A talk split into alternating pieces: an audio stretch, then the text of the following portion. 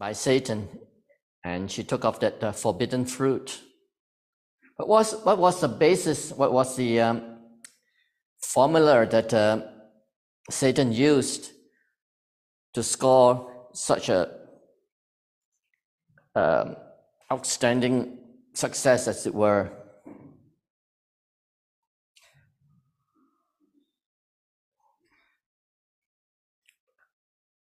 Why, why did uh, Eve succumbed to the lie of Satan? Satan didn't attack the mercy of God. He didn't insinuate that uh, even after Eve had uh, eaten that forbidden fruit, mercy of God is so vast and so um, extensive that um, there will still be salvation, um, even though she may have uh, disobeyed God. Satan didn't use the fact that God's mercy is so limit, limitless in order to uh, deceive Eve. He didn't attack the power of God that um, that perhaps that was that God had given an empty threat, that despite issuing such a solemn warning that God was powerless to do anything about it, that God would be un- unsuccessful in carrying out that threat, that he would not be able to carry it in, into effect. Satan didn't attack the knowledge of God, that God might not quite know the outcome of disobedience, Quite the opposite. He credits God with knowledge, indeed with the full knowledge of precisely what would happen. For God does know that in the day ye eat thereof, then your eyes shall be opened and you shall be as gods, knowing good and evil. And so, what particular attribute of God did Satan use in his deception, which was so exceedingly successful, a stroke of genius on the part of that cunning deceiver? Well, it was the truth of God. Satan said that God was guilty. So we say, we say so reverently that God was guilty of lying and deception. God had just lied to you, Eve, because he's so jealous of his own selfish an exclusive, exclusive possession of his knowledge of good and evil. Shall surely not die, but quite the opposite. You shall be as gods, knowing good and evil. And so, in the last analysis, Eve succumbed to the deception of, of, uh, of Satan because she did not believe in the truth of God, that God meant what he said. She did not believe that God was speaking the truth, or that when he, he said that on the day that she ate of it, she would die. And so that's the basis of uh, the, the unbelief in, in the man in the street. They do not believe in the truth of the Bible because they think that the Bible is all fanciful lies. They're not saved because they do not ultimately believe in God, do not believe in the truth of God. That when God says the soul must, the sins must die, God meant it. That when they do sin, they will die. And so Satan, Satan didn't tempt Eve by attacking the love of God. God had said she would die if she ate the fruit. But Satan didn't use the love of God and say that God, God couldn't be so cruel, so unloving, having created you, that he would destroy you. But he used the fact that um, the words of God cannot be relied upon. And as we become Christians and are saved, the effects of the fall slowly and but surely reverse in our lives as well. Just as we are to be holy because God is holy, we are to be truthful and lie not, because God is a God of truth. Why are so called white lies so dangerous?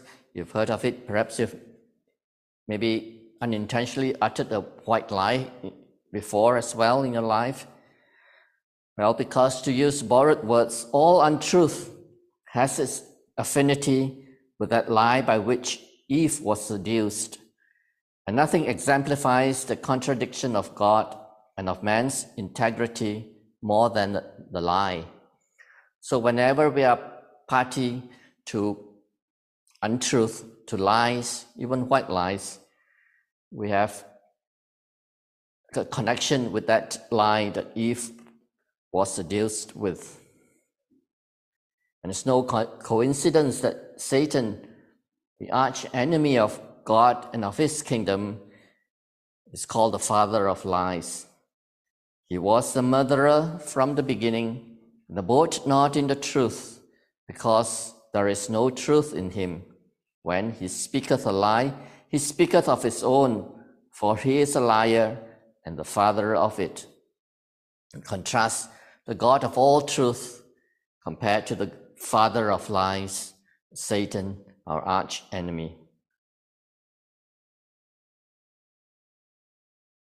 And if you are, you and I are partakers of lie and of deception, Christ warned those who are partakers of lie and deception, you are of your father the devil, and the lust of your father you will do, was of course uh, referring to those who were against him. Truth, of course, is so paramount in our lives, but of course, it's quite scarce today. There's no justice, no equity in the land if truth is cast aside. That's quite evident in Scotland today. None calleth for justice, nor any pleadeth for truth. They trust in vanity and speak lies. They conceive mischief and bring forth iniquity. And judgment is turned away backward, and justice standeth afar off. For truth is fallen in the street, and equity cannot enter. Yea, truth faileth, and he that departed from evil maketh himself a prey, and the Lord saw it and it displeased him that there was no judgment. This was Isaiah speaking, but they could well describe the situation in Scotland and in so many other countries today. This is a nation that obeyeth not the voice of the Lord their God, nor receiveth correction. Truth is perished and is cut off from their mouth. And that bend their tongues and they their bow for lies, and they are not valiant for the truth upon the earth, for they proceed from evil to evil, and they know not me, saith the Lord. It's from Jeremiah. Or listen to Hosea. Hear the word of the Lord, ye children of Israel, for the Lord had a controversy with the inhabitants of the land, because there is no truth, nor mercy, nor knowledge of God in the land. That's reflective in the laws that are passed in all the parliaments, the unjust laws and wicked laws that are against the truth. The greatest evidence of condemnation, the greatest show of reprobation upon a people is that they believe a lie. For this cause, God shall send them a strong delusion that they should believe a lie that they all might be damned who believed not the truth, but had pleasure in unrighteousness. That's what so many people in the world today uh, do. They believe a lie. They believe the lies of the scientists and, uh, and believe the lie of the politicians. If lies and untruths are the hallmark of godlessness and wickedness. So truth and veracity are the badges of godliness. And, and how does the scripture describe the people of God? In whom you also trusted after that you heard the word of truth, the gospel of your salvation, in whom also after that you believe you were sealed with the Holy Spirit of promise but speaking the truth in love, may grow unto, up unto him in all things which is the head, even Christ. For the fruit of the Spirit is in all goodness and righteousness and truth. Stand therefore, having your loins girt about with truth, and having on your breastplate of righteousness, who will have all men to be saved and to come unto the knowledge of the truth. I have not written unto you because you know not the truth, but because you know it, and that no lie is of the truth. Well, you may say some lie once in a while may be acceptable. You may even believe that it's, it's right and correct to tell a lie to serve a greater good, like say to save a life. For example, if you were hiding some Jews in, uh, in your house and the soldiers, the Nazis come knocking on your door, asking if there were any Jews in your house, would you, would you lie in order to save those that are hidden? Is a lie then acceptable? Is Christmas an innocent thing? Is there anything wrong with being sentimental about this time of year, telling children that Santa won't bring them any presents if they are naughty. Are these all innocent and innocuous? Or does God demand truth and veracity in our lives? Absolutely. Are the laws of God, can the laws of God be broken or are they absolute? There are situations in our lives where we can lie at all. Well, the antinomian says there's neither right or wrong because they don't believe in any laws of at all. The situationist says that it depends on each and each individual situation. As long as your motive is love for your neighbor, then it is okay to lie.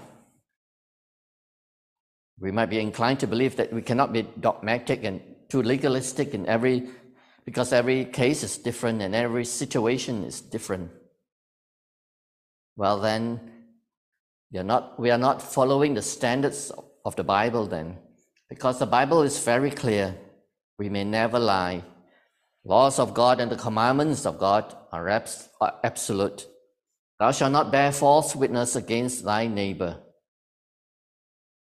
We have to be alive to the fact that any form of falsehood or misrepresentation, any error, any deviation, even a little, from what is true in thought and feeling or word or action is a result of sin and therefore contrary to God. There would be no misunderstanding and no misrepresentation if there were no sin. But in the world of sin, there will be seeming tensions and conflicts that we are sometimes faced with. But even so, all lying is um, all lying is wrong and is sinful. Even if you are supposed to pass information, for example, to someone, information that is untrue, but you are not aware of, does that make you innocent? After all, you can claim ignorance that you have not done that knowingly. Well, you cannot be branded a liar in that instance but the act of passing misinformation and untruth does not relieve us of any wrong at all, does not make us innocent, even though we may innocently pass misinformation and untruth. Because to use borrowed words, in the last analysis, all misrepresentations and all misunderstanding are misunderstanding and misrepresentations of God. So that makes us really careful and strict how we speak about one another, speak about uh, someone else and the third party, that we may be not be guilty of passing misinformation or character assassination and so on. And so, if we are the children of God, the children of a God who cannot lie, how much should you and I jealous jealously guard our own conduct, that we may be careful in what we say. How much care- more careful should we be never to perpetuate an untruth knowingly or even unknowingly, to flee from hypocrisy, to run away even from white lies, to run away from every misrepresentation and every semblance of untruth. No matter how they are wrapped, they are still lies and therefore an attack on the veracity of God. Wherefore, putting away lying, speak every man truth with his neighbor, for we are members one of another. What a searching, a searching command that is. Because truth be told, if we are uh, if we are truthful about ourselves, we know that we are so often perpetuators of misinformation and of lies. The Bible does not condone lying at all. You may think that there are, you know, examples in the Bible like Rahab, who um, uh, who was commanded in, in, in, the book of Hebrews as a people of uh, faith. But the Bible does not condone Rahab's lies as such, but uh, acts of faith.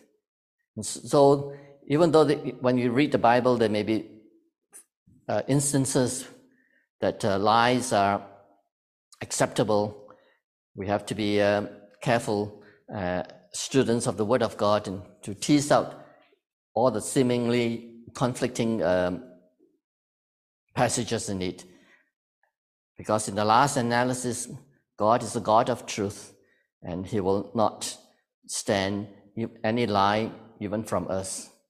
Wherefore, putting away lying, speak every man truth with his neighbor, for we are members one of another.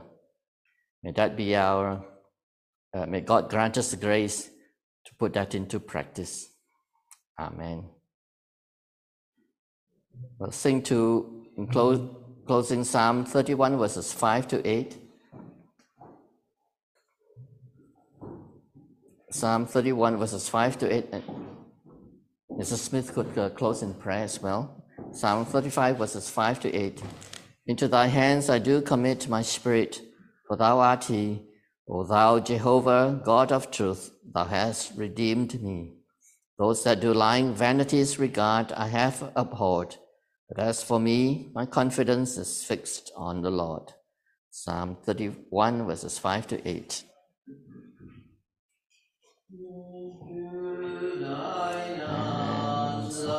Do